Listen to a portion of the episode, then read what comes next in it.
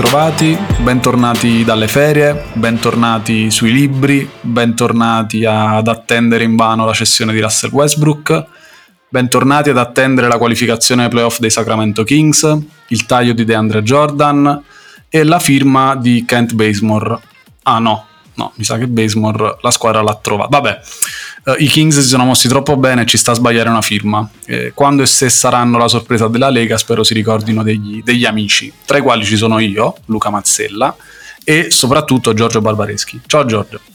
Ciao Luca, ciao a tutti e più che bentornati dalle ferie, eh, mal tornati con noi a sentirci chiacchierare a caso di NBA.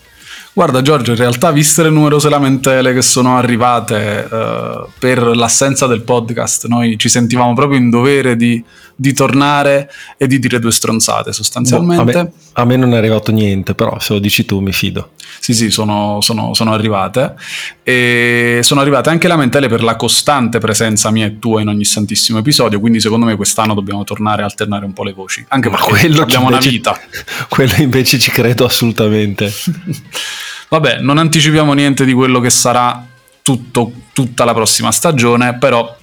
effettivamente qualche puntata, eh, visto che di basket giocato NBA non ne abbiamo per un po', la stiamo preparando e quindi ci sarà, non lo so, una guida alla prossima NBA, dividendole per conference o per division, eh, una puntata solo sui Sacramento Kings, ci soffermeremo comunque su ogni squadra e in più, secondo me, Giorgio, te lo sto dicendo adesso, a furor di popolo facciamo una bella puntata di quelle lì che richiamano insulti con una bella classifica, non lo so, dei migliori 15 giocatori della Lega, così ci, ci picchiamo. No, quello è, è, è, l'insulto scontato, perché qualunque cosa metti non ci sarà mai nessuno d'accordo. Sono d'accordissimo allora, vai partiamo. Ci eravamo lasciati nell'ultimo episodio, eh, io e te Giorgio, parlando dei possibili risvolti di quella che sarebbe stata la trade forse più importante della storia NBA, visto il giocatore in questione, perché a memoria un giocatore forte come Kevin Durant che si muove via scambio non è mai successo, uh, forse in free agency, sì, anzi sicuramente in free agency si sono mossi giocatori del genere. E, um, trade così, almeno fi- fino a qualche giorno fa io non ne ho viste, poi qualche giorno fa i Lakers hanno avuto il coraggio di impacchettare quel sacco di calcestruzzo di nome tale Norton Tucker in direzione Salt Lake City per acquisire il diritto alle prestazioni del signor Beverly Patrick. A questo però ci arriviamo tra poco perché l'argomento adesso è un altro, ovvero la trade che invece doveva esserci e non c'è stata.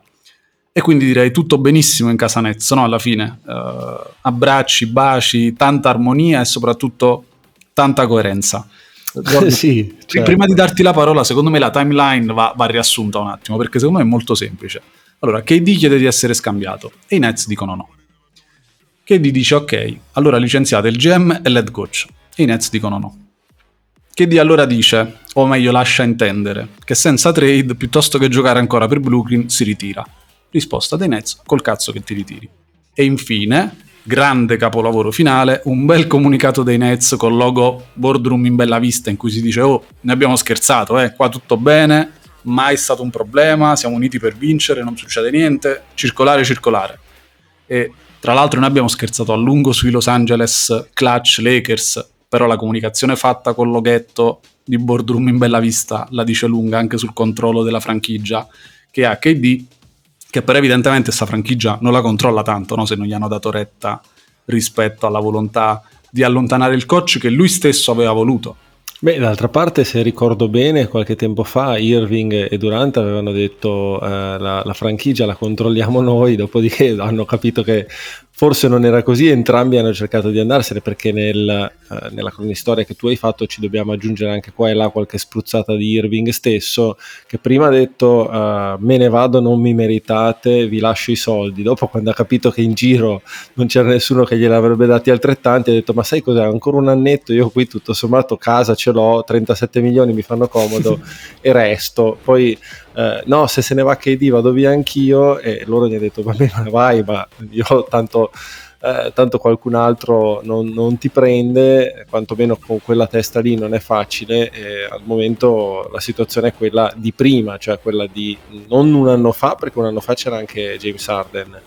però di, uh, di, febbraio dopo la trade deadline quando Arden si mosse in direzione Philadelphia in cambio di Simmons e uh, da lì in poi ci sono state tante voci, tante chiacchierate, ma sempre qui siamo. Ora che tutto però sia risolto, secondo me qualche dubbio io ce l'ho. Giorgio, secondo me una premessa da fare è non è un peccato mortale chiedere la testa di Nash, uh, almeno nella sostanza e diciamo sorvolando sulle modalità. Uh, di conseguenza può avere senso forzare la mano per allontanare Nash e chi ha messo Nash, o meglio chi ha tenuto Nash lì, sempre sorvolando sul come KD l'ha fatto, ma restando al discorso superstar che guida la franchigia, controlla la franchigia nelle sue mosse, eh, a suo dire giuste, come LeBron tra l'altro ha fatto per anni, a volte riuscendoci, a volte tenendo Orton Tucker al posto di, di Caruso. Uh, Nash come, come coach ha dimostrato di avere tanti limiti, l'anno scorso i Nets, anche per delle lacune di roster a monte e diciamo nate strada facendo, vedi l'infortunio di, di Joe Harris, hanno avuto problemi di spacing, noi ne abbiamo parlato qui spesso, le rotazioni di Nash sono apparse confusionarie, il resto della centrifuga lo hanno evidentemente azionato Irving e Arden e sappiamo quante ne sono capitate però obiettivamente se Nash fosse stato licenziato dopo la serie contro i Celtics non sarebbe stato uno scandalo. Sì, in effetti Durant non è che abbia fatto niente di nuovo perché eh, basterebbe ricordare Magic che dopo il, i primi anni ai Lakers eh, si lurò senza mezzi termini Paul Westphal eh, per eh, per far arrivare l'allenatore che voleva, cioè far promuovere l'allenatore che voleva, ossia eh, Pat Riley. Quindi la differenza è che all'epoca non c'erano i social media e non c'erano tutte queste piattaforme tramite le quali gli agenti o gli insider possono far trappelare quello che vogliono, per cui ehm, aveva avuto meno, meno, clamore rispetto a quello che ha al giorno d'oggi una notizia del genere. Però è una prassi più o meno consolidata, più o meno gradevole sicuramente, però eh, KD non dico che avesse il diritto di farlo, ma quando sei un giocatore di quella levatura è ovvio che tu abbia voce in capitolo all'interno delle franchigie. Certamente eh, lui ha provato a fare un braccio di ferro da questo punto di vista, il braccio di ferro al momento lo ha perso, ma non è detto che la situazione resti così ad infinitum perché Uh, a meno che i Nets non, non inanellino 82 vittorie di regular season come il sentore che alla prima, seconda sconfitta qualche mal di pancia, qualche voce nello spogliatoio tornerà a farsi sentire, allora vedremo se davvero Nash e Marks hanno una sedia così, uh, così stabile come quella che sembra adesso. Diciamo che per chiudere almeno il capitolo KD, questa vicenda non uh, eleva una considerazione che Durant come comunicatore. Comunicatore, abbiamo parlato di social, lui social li usa maluccio. No, malissimo, uh, non maluccio. Malissimo, che non era altissima, perché poi uh, che Durant alle spalle, perché se a parlare sono gli insider NBA sulle tue soffiate, ma tu sui social non, non, prendi mai una di quelle notizie, ma piuttosto rispondi a Farfallina77 che ti dice ah che di sei uno stronzo, continui a cambiare squadra, te ne vai sempre quando le cose vanno male. Uh, diciamo, lui risponde a queste persone, ma evita di prendere una posizione sui rumors che lui stesso in qualche modo alimenta, quindi di fatto trama alle spalle del coach, in questo caso del GM, che lui stesso ha voluto perché lui Nash l'ha voluto e nella prima parte della sua esperienza l'ha fortemente difeso, ecco, nel mio immaginario sporca solo la considerazione fuori dal campo, che io personalmente ho di KD e che è inversamente proporzionale all'ammirazione per il giocatore che è. Ma io ho detto più volte, a me non piace per niente, non piacciono i giocatori che firmano contratti estensione pluriennali e poi dopo sei mesi, un anno, eh, vogliono ribaltare tutto oppure dicono io da qui me ne voglio andare. Eh, da un certo punto di vista preferisco l'approccio di LeBron che non rifiuta di legarsi a lungo termine e dice oh, ragazzi io se mi volete mi tenete per un anno, due anni, tre anni e dopodiché magari me ne vado e vi lascio il fungo atomico. Però questi sono i patti, eh, se vi va bene, bene, se non vi va bene eh, io vado da un'altra parte. In questo caso eh, comportamento di Durant, comportamento di Arden poco tempo prima, eh, cioè anche le franchigie rivoluzionano il loro futuro per accogliere, fare spazio a questo tipo di giocatori e poi si ritrovano a dover riconsiderare tutto, a dover anche vedere svilito il valore di mercato mercato di, di, di alcuni giocatori, perché ovviamente un conto è scambiare un giocatore ehm, che non dà problemi, che è contento, che comunque non ha fatto in modo da creare un mercato con le sue dichiarazioni. Dall'altro è mettere all'angolo la tua franchigia, eh, sostanzialmente costringerla ad aprire il mercato, ad aprire le proposte di trade e partire quindi in una posizione di svantaggio. In questo caso tante squadre hanno provato a dire eh, ma tanto ormai KD non vuole più giocare con voi quindi vi dovete accontentare di quello che, che offriamo. I Nets hanno tenuto duro e per ora la situazione resta quella che è. Anche perché come abbiamo detto più volte eh, probabilmente la trade di Gobert di cui abbiamo parlato approfonditamente in una delle puntate precedenti ha anzi sicuramente ha cambiato la percezione del mercato e dopo che per, per avere lui eh, Minnesota praticamente ha dato non 10.000 laghi ma 5.000 eh, ovviamente i Nets hanno detto sì ma noi per, per KD allora vogliamo un paio di stati americani. A proposito dei Nets però un attimo. Uh, parliamo del roster dei Nets perché mentre uh, KD e Kyrie bisticciavano con la dirigenza la dirigenza oltre a rispondergli in maniera piccata su, sui social e di persona creava una squadra che poi nel malauguratissimo caso, Giorgio, malaugurato, ma in realtà non malaugurato perché non tifiamo per una parte o per l'altra, in cui però tutto questo polverone non porti effettivamente a nulla, eh, diciamo che questa squadra è una squadra che può realmente competere per il titolo, lo avrebbe potuto fare anche lo scorso anno, avere questi giocatori sulla carta ti garantisce ovviamente la possibilità di competere, però insomma Irving, Joe Harris che è un rientro fondamentale per il citato spacing, Durant, Ben Simmons, Claxton, idealmente il quintetto. Poi dalla panchina hanno Mills, Seth Curry, Royce O'Neill, hanno preso TJ Warren, uh, Cam Thomas, pare a breve anche Markif Morris. Uh, se fosse vero che tra gli esperimenti tecnici ci sarebbe anche quello di usare Ben Simmons alla Draymond Green, quindi da tuttofare difensivo e giocatore in grado di fornire playmaking secondario in attacco, questa squadra avrebbe almeno sulla carta e le superstar, e la difesa, e i tiratori, e lo spacing, eh, e i giocatori in grado di creare dal palleggio, che effettivamente la renderebbero ancora più contender di, quant- di quanto non lo fossero l'anno scorso. Ah. Manca forse il coach e quello che marcherebbe Giannis e Embiid, che poi mi pare che sono quelli che orientano un po' diciamo, l'asse della conference. Sì, vabbè, ma se parliamo solo di talento sulla carta, certo, eh, forse addirittura i Nets sono la squadra più forte da un punto di vista di figurine della, della NBA. Il problema è che adesso io te la giro dall'altra parte, cioè worst case scenario. Eh, allora, Durant è incazzato e gioca con il muso. Eh, Kyrie Irving, vabbè, lasciamo stare, c'ha i suoi paturni e senza parlare del, dei riti, dei riti voodoo o degli scioperi Novax. Eh, ben Simmons, io ho tutto la curiosità di rivederlo, ma non sono neanche così sicuro di cosa e quando rivedrò, perché al momento è più di un anno che Ben Simmons non si vede su un campo da basket e finché non vedo, come San Tommaso, non ci credo. Uh, Joe Harris torna da un infortunio difficile, Seth Curry non difende su nessuno, Patty Mills praticamente nemmeno, cioè io eh, non dico che questa squadra qua possa finire fuori dai playoff, ma l'anno scorso c'è quasi finita fuori dai playoff e ancora tutto sto polverone non era salito, per cui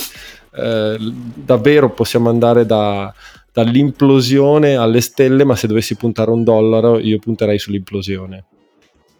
Scommessa accettata, vediamo qua, quanto vincerai.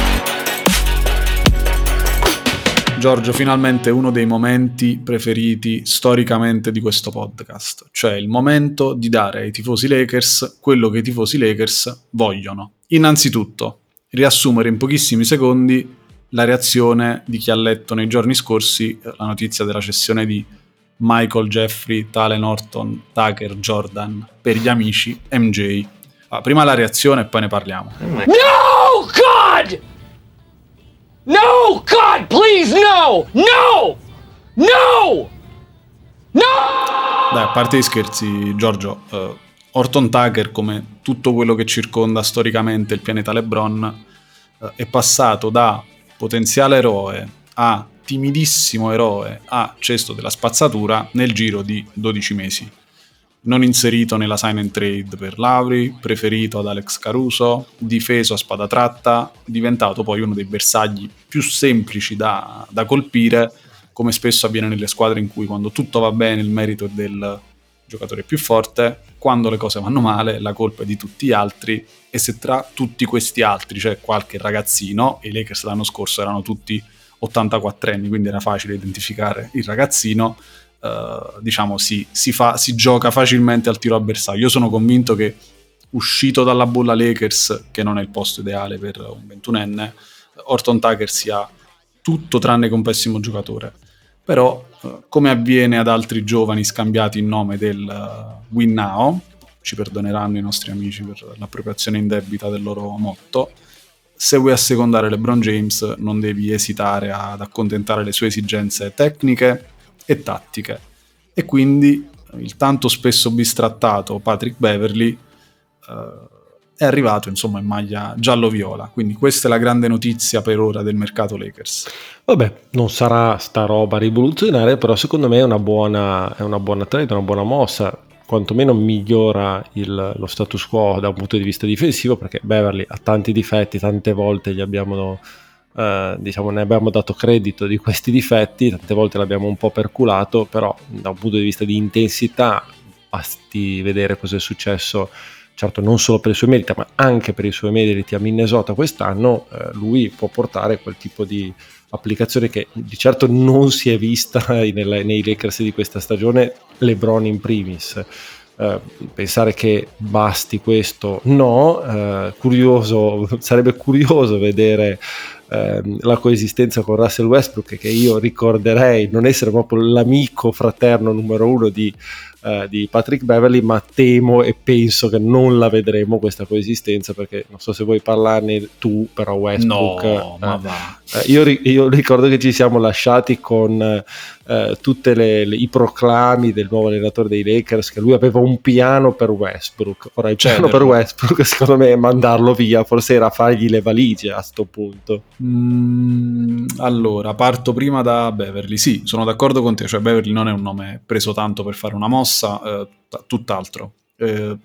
uno dei primissimi agonisti della Lega, hai detto bene tu, è uno di quelli che, che, cambia la cultura negli spogliatoi nei quali si integra, vedi Minnesota o vedi anche i Clippers in realtà, è un giocatore rognoso ma sempre rispettatissimo dai suoi avversari per il tipo di atteggiamento che ha, tranne da Westbrook. Uh, diciamo che se tra mille mancanze dei Lakers dello scorso anno avessimo stilato un podio sono abbastanza sicuro che il sembrare perennemente in campo una gita scolastica a Amsterdam per 48 minuti, passeggiando senza che alcun tipo di evento positivo o negativo generasse un sussulto nei citati 84 anni, eh, la non difesa dei Lakers e il non agonismo, il non crederci di quella squadra starebbe molto in alto, diciamo, nei problemi. Uh, Beverly non è uno di quelli che dovrebbe lasciare affondare la barca, come hanno fatto in tanti, Oltre a questo, chiaramente ci sono delle componenti tecniche e tattiche. Beverly è un tiratore da 38,5% da 3 lo scorso anno, il 47% dagli angoli, uh, è un più che sottovalutato tiratore, sia in spot up che in cash and shoot da 3, visto che comunque dal, negli ultimi 9 anni parliamo di un giocatore che tira 2,5 tiri da 3 a partita, non sono tanti in cash and shoot, con il 38%. Um, a questo si somma l'effort difensivo di un giocatore che da difensore primario vede calare drasticamente le percentuali dal campo dei suoi avversari, sia dal campo che uh, nel tiro da tre. Insomma, non è il 3D come lo intendiamo noi, come si intende oggi in NBA, però nei fatti è un 3D, uh, anche se non porta appunto questa nomea di, di tiratore da tre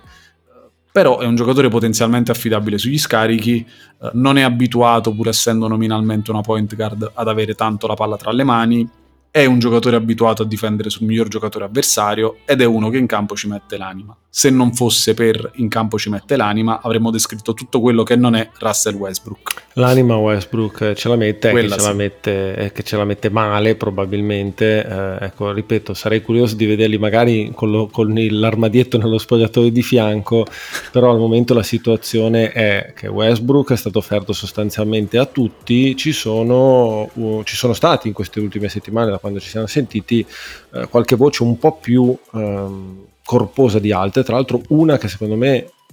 fa- avrebbe fatto al caso dei Lakers, certamente nel breve periodo, poi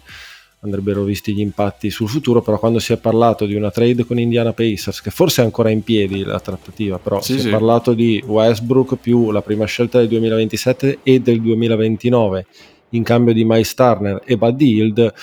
io l'avrei vista una situazione win-win per entrambe le franchigie e comunque avrebbe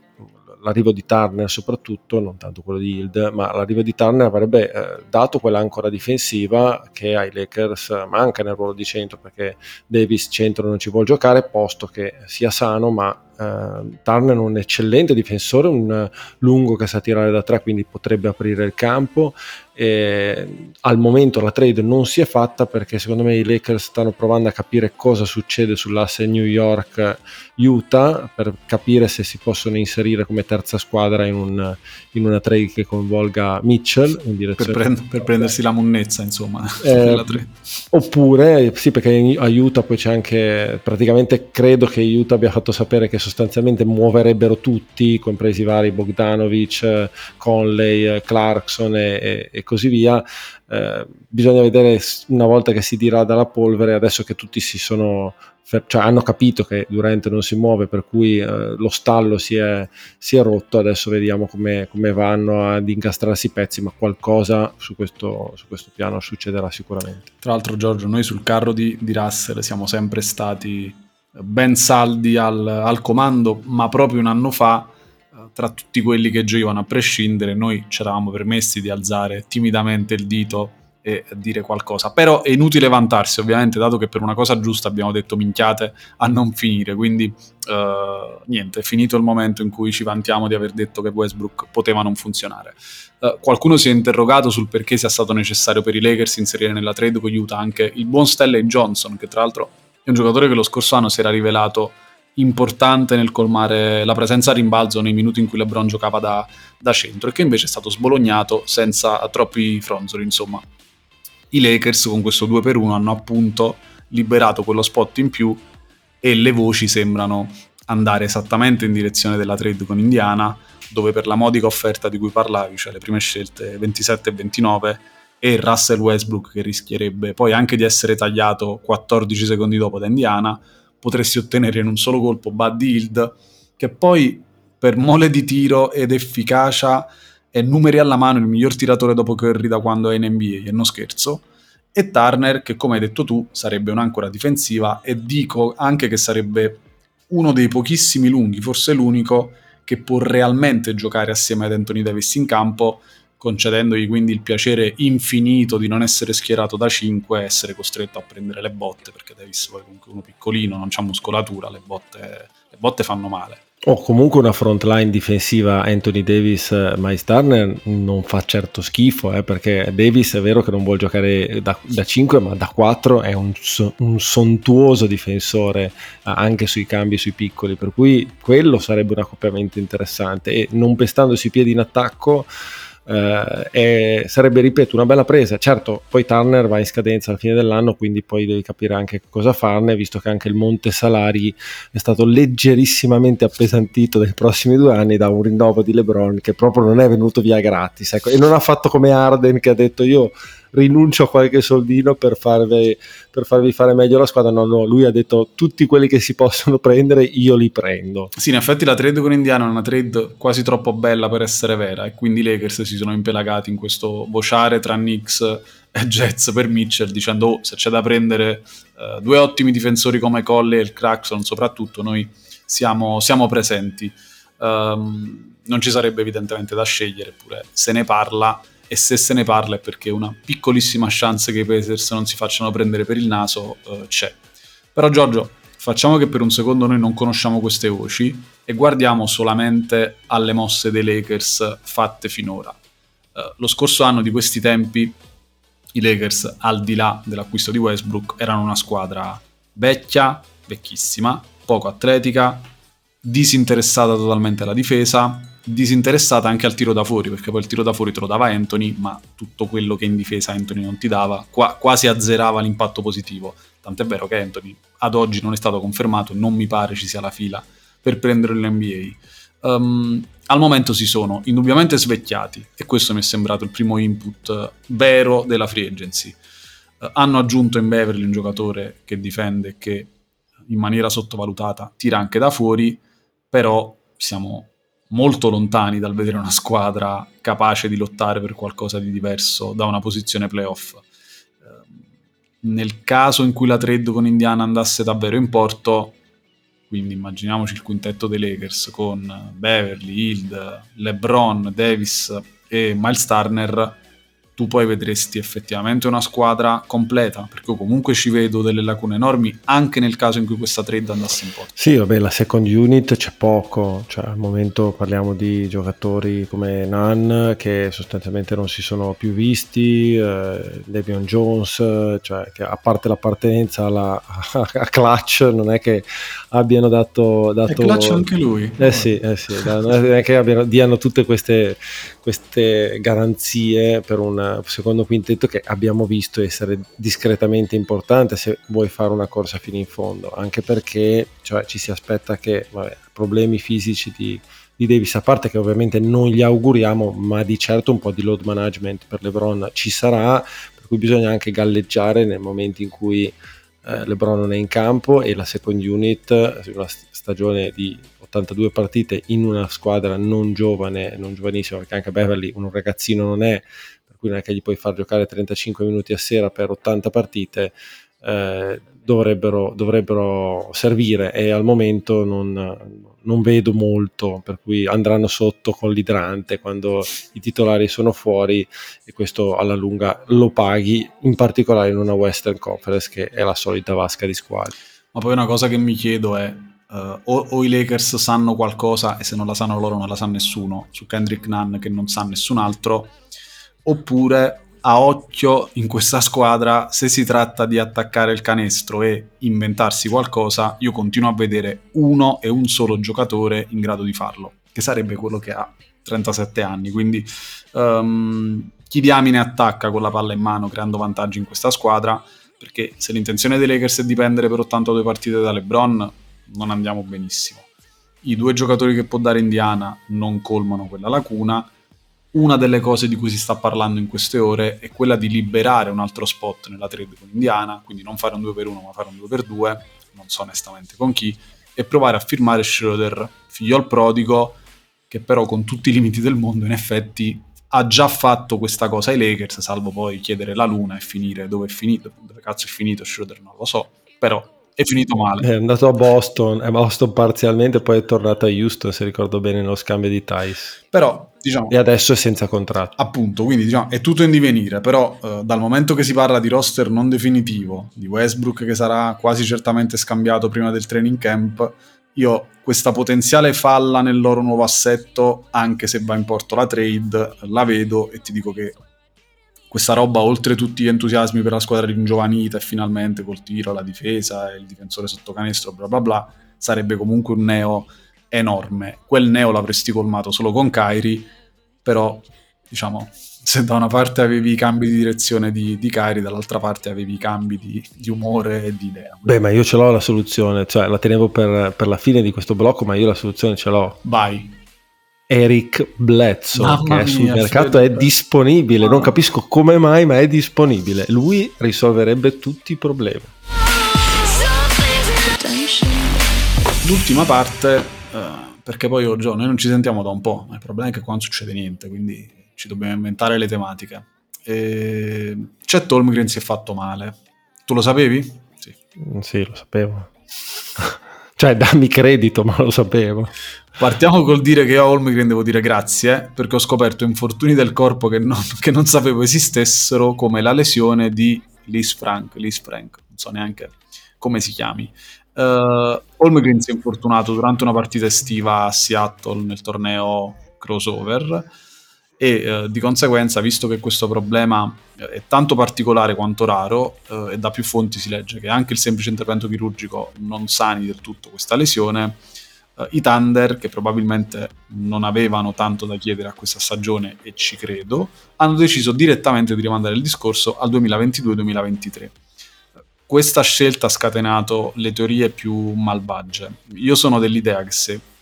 fai gli insiemi, no? come si facevano alle scuole, alle scuole elementari, e fai un insieme dove ci metti i Novax, insieme dove ci metti le persone che credono che lo sbarco sulla Luna non sia esistito e un insieme in cui ci metti le persone che credono che le scie chimiche esistano davvero, se riunisci questi tre insiemi ne trovi un altro all'interno che sono tutti quelli che hanno detto che Sam Presti in realtà voleva tankare, non vedeva l'ora di tankare, aveva lo squadrone, non vedeva l'ora di tankare e non è vero, c'è Holmgren in 3-4 settimane sarebbe tornato arruolabile, però oh, cogliamo la palla al balzo e votiamoci quest'anno al tanking perché Uh, se, non se, non si fosse fatto male avremmo lottato certamente per quindi il, il nome di quella lesione è, non lo conosci perché è inventato da Sam Presti praticamente. Assolutamente ecco in, que- in, quell'insieme tra quelle persone c'è chi penserebbe persino che Sam Presti uh, appena ha letto questa notizia ha detto ecco là io quest'anno volevo far cagare voglio mettere le mani su Henderson o Wembanyama tra un anno e quindi andiamo, andiamo spediti verso verso le sconfitte. Io so che tu sei parecchio incazzato con Presti e pure con, con Holmgren, secondo me, uh, però volevo subito spazzare il campo da, da dietrologia. Allora, non è che sono incazzato con Holmgren, poverino, cioè lui, eh, secondo me, eh, da un mio punto di vista, era un... Uh, un rischio alla 2 per un tipo di giocatore che è, per il tipo di fisico che ha, eh, di certo non gli fa eh, difetto il talento, eh, però io ho visto già diversi giocatori nel recente e meno recente passato NBA con un fisico troppo magro, mi viene in mente Mobamba, mi viene in mente Bol Bol che vabbè era stato scelto sicuramente molto più indietro, però giocatori con, con quel tipo di telaio fare molta molta fatica, Pokuseschi che è il tuo idolo, io so che tu lo adori, tra l'altro scelto anche, anche qui da Presti, però con... Eh, al momento eh, parecchie difficoltà a imporsi fisicamente in, una, in, un campo NBA e Holmgren a quell'altezza di, dei draft mi sembrava un po' troppo rispetto a un draft che tra l'altro aveva diversi giocatori molto interessanti. Eh, Presti, eh, io mi sto un po' ricredendo negli ultimi anni perché io sono sempre stato fino a poco tempo fa un, un suo fan, un suo sostenitore, ma ricordando sempre che è stato il GM che ha scelto in tre draft consecutivi KD, Arden e Durant, adesso non, non in quest'ordine, però questi tre. Eh, però, e, e, giustificavo anche l'errore, se vogliamo, perché ex post sono tutti, tutti campioni, l'errore di lasciare andare Arden per tenere i Bacà, che apro le virgolette, all'epoca ricordo benissimo, io avevo, avrei, avevo detto avrei fatto la stessa scelta, per cui eh, posto che io sono un cialtrone, questo già doveva dare, dare l'output di quello che sarebbe stato, però eh, adesso eh, negli ultimi anni invece Presti ha iniziato a sposare un certo tipo di approccio, se vogliamo paragonarlo a quello di Seminchi, iniziamo secondo me ad andare nella direzione giusta, però del perdere e perderemo di borlottiana memoria che al momento non vede un, un, un'inversione di tendenza a breve. Cioè quello che dico io è che eh, anche qui il, il, tanking non è stato inventato da Presti né da Seminchi, per cui non è che eh, stiano facendo qualcosa che non ha mai fatto nessuno nella storia dell'NBA. Secondo me deve essere un processo che io non amo, ma che se è limitato a un certo numero di stagioni, in alcuni mercati, in alcune situazioni, non dico che è obbligatorio, ma che ha un suo perché. Il problema è che quando queste stagioni iniziano a diventare da 2 a 3, da 3 a 4, da 4 a 5 e la, e la tendenza non si inverte, secondo me in una, in una franchigia si instaura un certo tipo di cultura perdente che dopo rischi di tenerti attaccato. Ora, Philadelphia il titolo NBA al momento non ha ancora vinto e il process non è completo, però quantomeno con il tempo ha recuperato un certo genere di competitività e al momento è comunque una franchigia di fascia alta. Eh, I Thunder non lo sono, non lo saranno l'anno prossimo, certo Wembanyama fa gola, però comunque m- ci sono troppi buchi in questo roster, qualcosa di buono è venuto fuori, ma con tante scelte così alte forse si poteva anche scegliere meglio. Togliamo il forse, si poteva scegliere meglio. Il rischio è che anche quest'anno non si sia presa la strada migliore. Infortunio o non infortunio, che secondo me è semplicemente un episodio casuale. Sì, infatti, poi sull'infortunio anche questo, diciamo, immaginare che saltare una stagione sia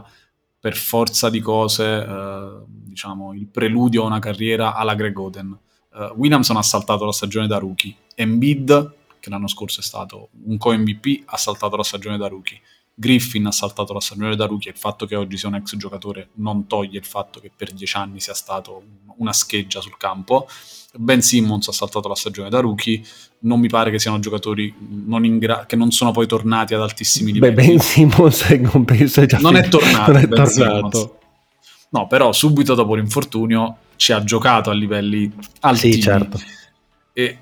più che altro non mi pare che complice l'assenza così massiccia dei social su ogni tematica si sia alzato lo stesso, lo stesso polverone. Uh, in più è stato da più parti spiegato che in realtà l'infortunio di Holmgren sarebbe dipeso letteralmente da un cattivo appoggio sul piede e non dal contatto con LeBron che per inciso in quella penetrazione era nella sua versione pantofole estive, quindi mo- moda estate, quindi mutande in pratica, eh, né dal peso del giocatore, anzi in realtà visto che il crack ci sarebbe stato atterrando, se Holmgren avesse avuto del peso in più, forse il rischio sarebbe stato addirittura maggiore. Oh yes, cioè questa è proprio eh. solo fisica. Cioè. Sì, poi anche qui però in quella intersezione, se, se, cerchi ancora meglio ci trovi anche il dietologo, il nutrizionista, il dietista, che dopo l'invettiva a Pressi e le teorie del complotto uh, pro tanking, che poi Giorgio, cioè, fermiamoci un attimo, ma l'Ovest, allora i Clippers, i Nuggets, i Warriors, i Grizzlies, i Mavs, uh, i Lakers, i Pelicans, Portland, Minnesota, Phoenix e vaffanculo ci metto anche i Kings. Cioè sono 11 squadre. Più scarsi dei Thunder. Sulla carta io vedo i Rockets e non ne sono nemmeno certo. In realtà San Antonio, che però cioè, insomma, c'è sempre quello in panchina per ora e non so quanto riesca proprio a non controllarsi nella sua voglia di provare a vincere qualche partita. E c'è Utah, che poi ad oggi in realtà fin quando a Mitchell non è quella squadra lì. Quindi i Thunder che cosa avrebbero dovuto fare? Lottare per l'ambitissimo dodicesimo posto? Cioè io questa parentesi sul tanking la dovevo fare perché uh, capisco, diciamo, um, la rabbia, che poi è una rabbia, un dispiacere che arriva più dall'esterno che in realtà da chi segue il mondo Thunder, perché quest'anno che la, che la stagione sarebbe andata ancora in quella direzione lo avevano lasciato intendere, cioè non, non mi pare che l'obiettivo dei Thunder fosse switchare in quest'estate qui. Quindi... No, no, ma il, è proprio lì l'oggetto della, della, della, mia polemica con Presti, se vogliamo, cioè il fatto che anche con Holmgren i Thunder quest'anno non andavano da nessuna parte e ehm, certo, vabbè, con Holmgren, Wembanyama e qualcos'altro, allora le cose iniziavano a cambiare, però il problema di tankare così tanto, di avere anche tantissime scelte perché ne hanno avute e ne avranno tante e che poi se il, la tendenza non si inverte, quindi non inizi poi a vincere, a costruire, dopo uh, Alex, Gilius Alexander quest'anno gli hai già dovuto dare un rinnovo da Supermax, quindi già hai piantato una, un, un, paletto nel tuo monte salari. Uh, a Dort comunque che è un giocatore buono che hai pescato, gli hai dovuto dare comunque un contratto, se vogliamo, superiore rispetto a quello che è il suo attuale rendimento NBA. Eh, Gidday hai scelto bene l'anno scorso, mm, a me piace Gidday, però ecco, se tra tre anni comunque devi già parlare, cioè tra due anni poi devi iniziare a parlare di rinnovo anche per lui, per cui poi se anche tu dovessi pescare tre super talenti in tre anni differenti, poi arriva un momento che questi super talenti li devi iniziare a rinnovare e dopo iniziano i dolori perché poi eh, è possibile che il giocatore non voglia quindi, eh, o, che, o, che, ci siano sirene che lo portano dall'altra parte è possibile che, che uno di questi si faccia male è possibile che rifirmarli tutti e tre al, al massimo non lo, tu non lo possa fare eh, se non sforando clamorosamente la luxury tax e Oklahoma City non è un posto in cui si può sforare la luxury come può essere Golden State. Per cui eh, sono questi i dubbi che ho io su questo tipo di, di processi e da Presti forse tempo fa mi sarei aspettato qualcosa di diverso. Una parentesi proprio sul giocatore Holmgren però dobbiamo farla perché uh, Holmgren, uh, il leone che si era proclamato giocatore più forte dell'NBA nel giro di due mesi, che poi basta di vedere come l'ha detto, insomma, per smontare sta, sta congettura del, del, giocatore montato. Um, giocatore troppo secco che doveva mangiare le lasagne per reggere i contatti con gli altri giocatori, come se poi Yannis, Durant o Gobert non avessero la sua stessa fisicità uh, agli albori e quindi tutti a dire che Holmgren si è meritato questa fine e che con quel corpo era inevitabile finisse così. Però poi alla fine, Giorgio, io dico, se queste persone hanno realmente il libro delle profezie oppure vengono dal futuro, tipo Marty McFly, che, che compra l'almanacco e lo porta nel passato, perché non ci dicono ad esempio a che posto finisce la Fiorentina quest'anno che so che ti interessa? Tantissimo. O magari perché non ci dicono chi vince il 25 settembre in Italia così magari ce ne andiamo e facciamo il podcast dall'estero? Eh, quello temo lo dovremmo fare perché secondo me non serve che la nostra sfera di cristallo ma è argomento per altri, per altri tavoli. vero, vero, vero, vero, però Holmgren come ogni giocatore NBA tutti compresa quella pippa al sugo di DeAndre Jordan ha uno staff tecnico tattico, di medici, di nutrizionisti, di massaggiatori, totalmente a sua disposizione. E la seconda scelta assoluta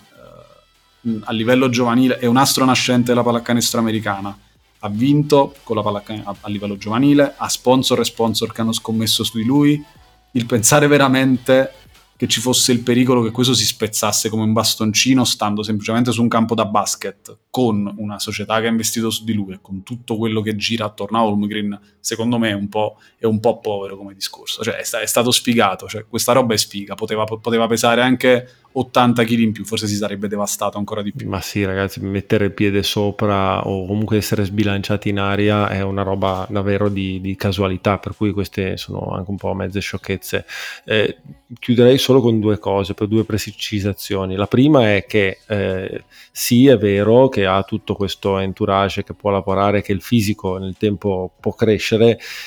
però non è, non è Giannis e non è Gobert proprio da un punto di vista morfologico, eh, per cui è, è, è, poco probabile che diventi un giocatore eh, che metta su quel tipo di massa muscolare, per cui sarà sempre un filiforme, un longilineo, diciamo se vogliamo fare un paragone eh, potrebbe essere tipo Porzingis il suo sviluppo, che sicuramente un po' di, di fisico l'ha messo. Però, non vedevi l'ora di dirlo. Però, ecco, però non è mai diventato il, il Giannis ecco, che ha le spalle di, di, di, uno scaricatore di porto ehm, sotto steroidi. Eh, dall'altra parte e invece non capisco, eh, o meglio, capisco che possa dare fastidio un certo tipo di sfacciataggine, però raga, eh, nel mondo dell'NBA, se tu vuoi essere un top player e non hai quel tipo di fiducia in te stesso, espressa o non espressa tramite social o simili che sia, eh, secondo me fai poca strada, perché adesso mi viene in mente l'esempio di Anthony Edwards, che due o tre anni fa, quando è arrivato in NBA, primo anno, ricordo bene, disse eh, io sono e sarò più forte di Dwayne Wade e tutti risero. Ora, al momento non è più forte di Dwayne Wade, ma l'ultimo Anthony Edwards inizia a essere un giocatorino piuttosto interessante e forse ora certe, un certo genere di sfacciataggine e di fiducia in se stesso fa un po' meno ridere. Facciamo così, anticipiamo al volo la puntata sui migliori giocatori dell'NBA. Top 20 NBA Edwards. Per me sì, ciao. Per me no, ciao. Non ancora a rettifica di quanto stavamo dicendo, non è top 20, ma forse top 25-30. Ma perché mi sono ricordato che c'è eh, Keegan Murray dei Sacramento Kings che occupa ah, ecco. solo 5-6 posizioni, quindi non, è, è, troppo grande per, per, coprirne una sola di posizione. Quindi facciamo che dalla 22 alla 27 è tutto Keegan Murray, cioè una lettera a posizione magari. Um, Giorgio ci eravamo detti di uh, concludere questa puntata parlando un po' di Donovan Mitchell, ma parlando un po' in che senso, cioè chiacchierando come sta, come non sta, perché Mitchell è l'altro grande giocatore, l'unico altro grande giocatore che è rimasto aiuta, eh, che i Jets hanno evidentemente fretta, eh, al di là di tutte le smentite del caso, di, di scambiare. Eh, il problema è che Utah si è abituata forse troppo bene con la trade di qualche settimana fa per Gobert e esposte le ragioni di Minnesota che abbiamo detto aveva, eh, forse togliendo un paio di scelte di prime, eh, tutto il diritto di colmare la lacuna prendendo il migliore in circolazione. Per quella lacuna, ehm, c'è da chiedersi eh, a questo punto la squadra che ha, che ha Donovan Mitchell, sapendo quanto gli acquirenti Knicks in cima vogliono Donovan Mitchell, perché dovrebbe accontentarsi di un pacchetto in stile Minnesota quando puoi avere addirittura di più e da qui quindi le voci di Ainge che vorrebbe sette prime scelte e una fetta di culo. Uh, c'è, c'è, effettivamente un limite uh, a tutto e siccome non mi pare che poi i Jets stiano lavorando per trattenere Mitchell e fargli la squadra attorno,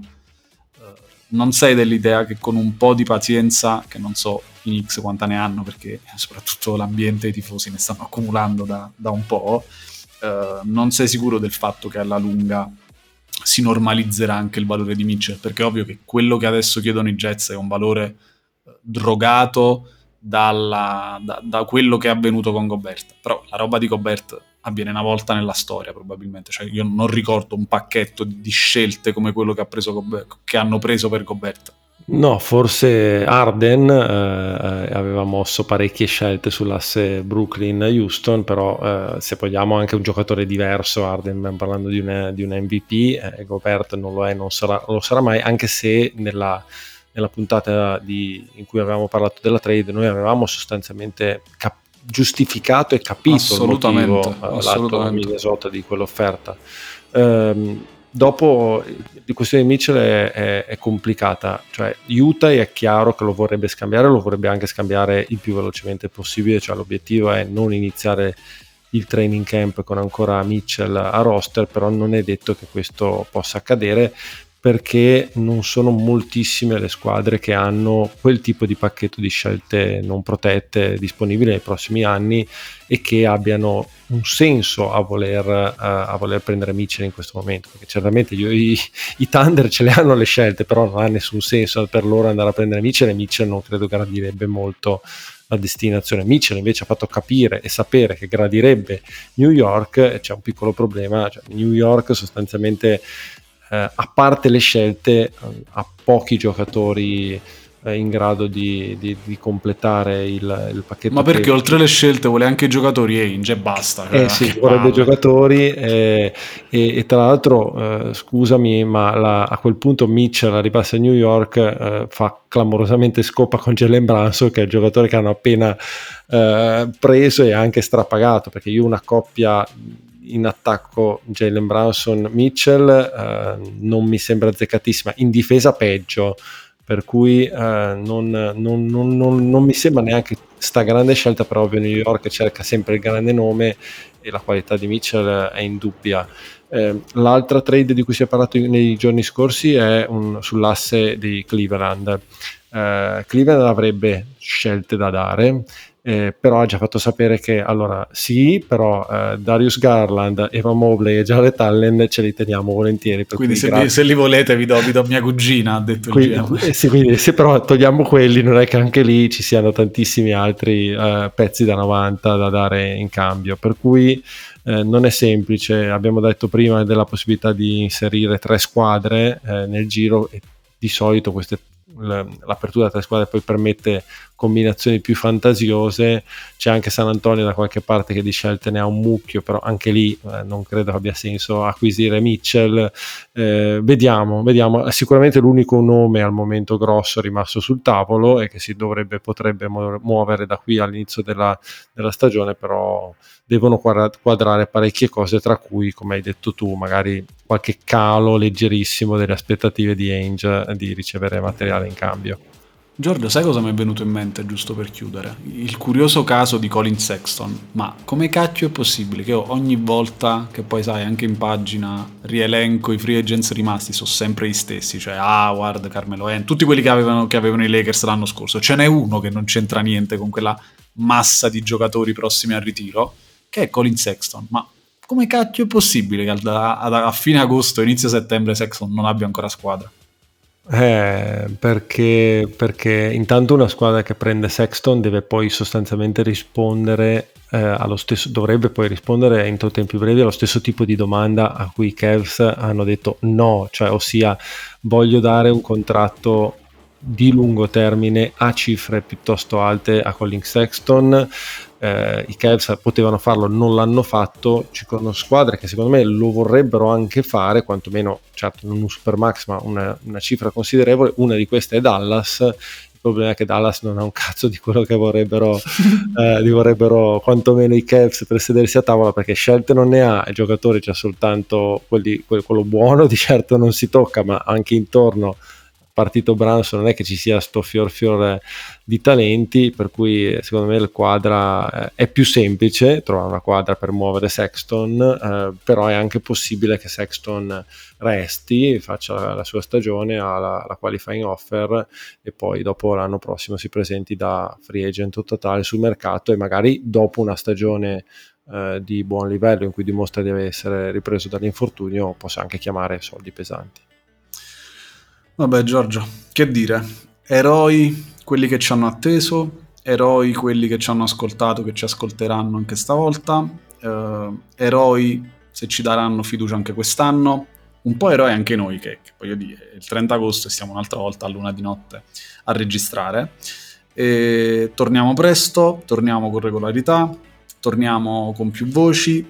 forse anche con più podcast, con più Kent Basemore. Che dici? Ti piace come chiosa? Sì, eh, promettiamo puntata speciale se qualcuno firma Eric Bledsoe e nell'attesa, magari se avete idee, proposte, suggerimenti, qualcosa che vi piacerebbe sentire l'anno prossimo, sicuramente magari non rispondete via Mazzella e Barbareschi perché un minimo, almeno uno ve lo dovrete subire qualche volta, per cui no, a parte gli scherzi, a noi piacerebbe fare un lavoro sempre migliore, per cui siamo aperti, soprattutto da, da, da parte di Giulio. Eh. Giulio noi lo stiamo ancora aspettando, certamente il suo arrivo sarebbe una puntatona, però insomma, per quest'anno non è arrivata, magari la prossima. Giulio, se ci ascolti, ripensaci. Eh, in generale, se ognuno dei nostri ascoltatori consigliasse il podcast a una persona, eh, domani saremmo il podcast più ascoltato in Italia, non sul basket, che per fortuna lo siamo già, ma in assoluto. Ora vediamo se riusciamo prima in questa impresa, sarebbe stupendo, sai, il podcast più ascoltato di tutti i podcast uh, famosi. E vediamo se riusciamo prima in questa impresa o Sacramento va prima ai playoff. Vediamo chi rompe la maledizione. E grazie mille a tutti sul serio, soprattutto per questi ultimi minuti. E un saluto da Luca Mazzella e Giorgio Barbareschi.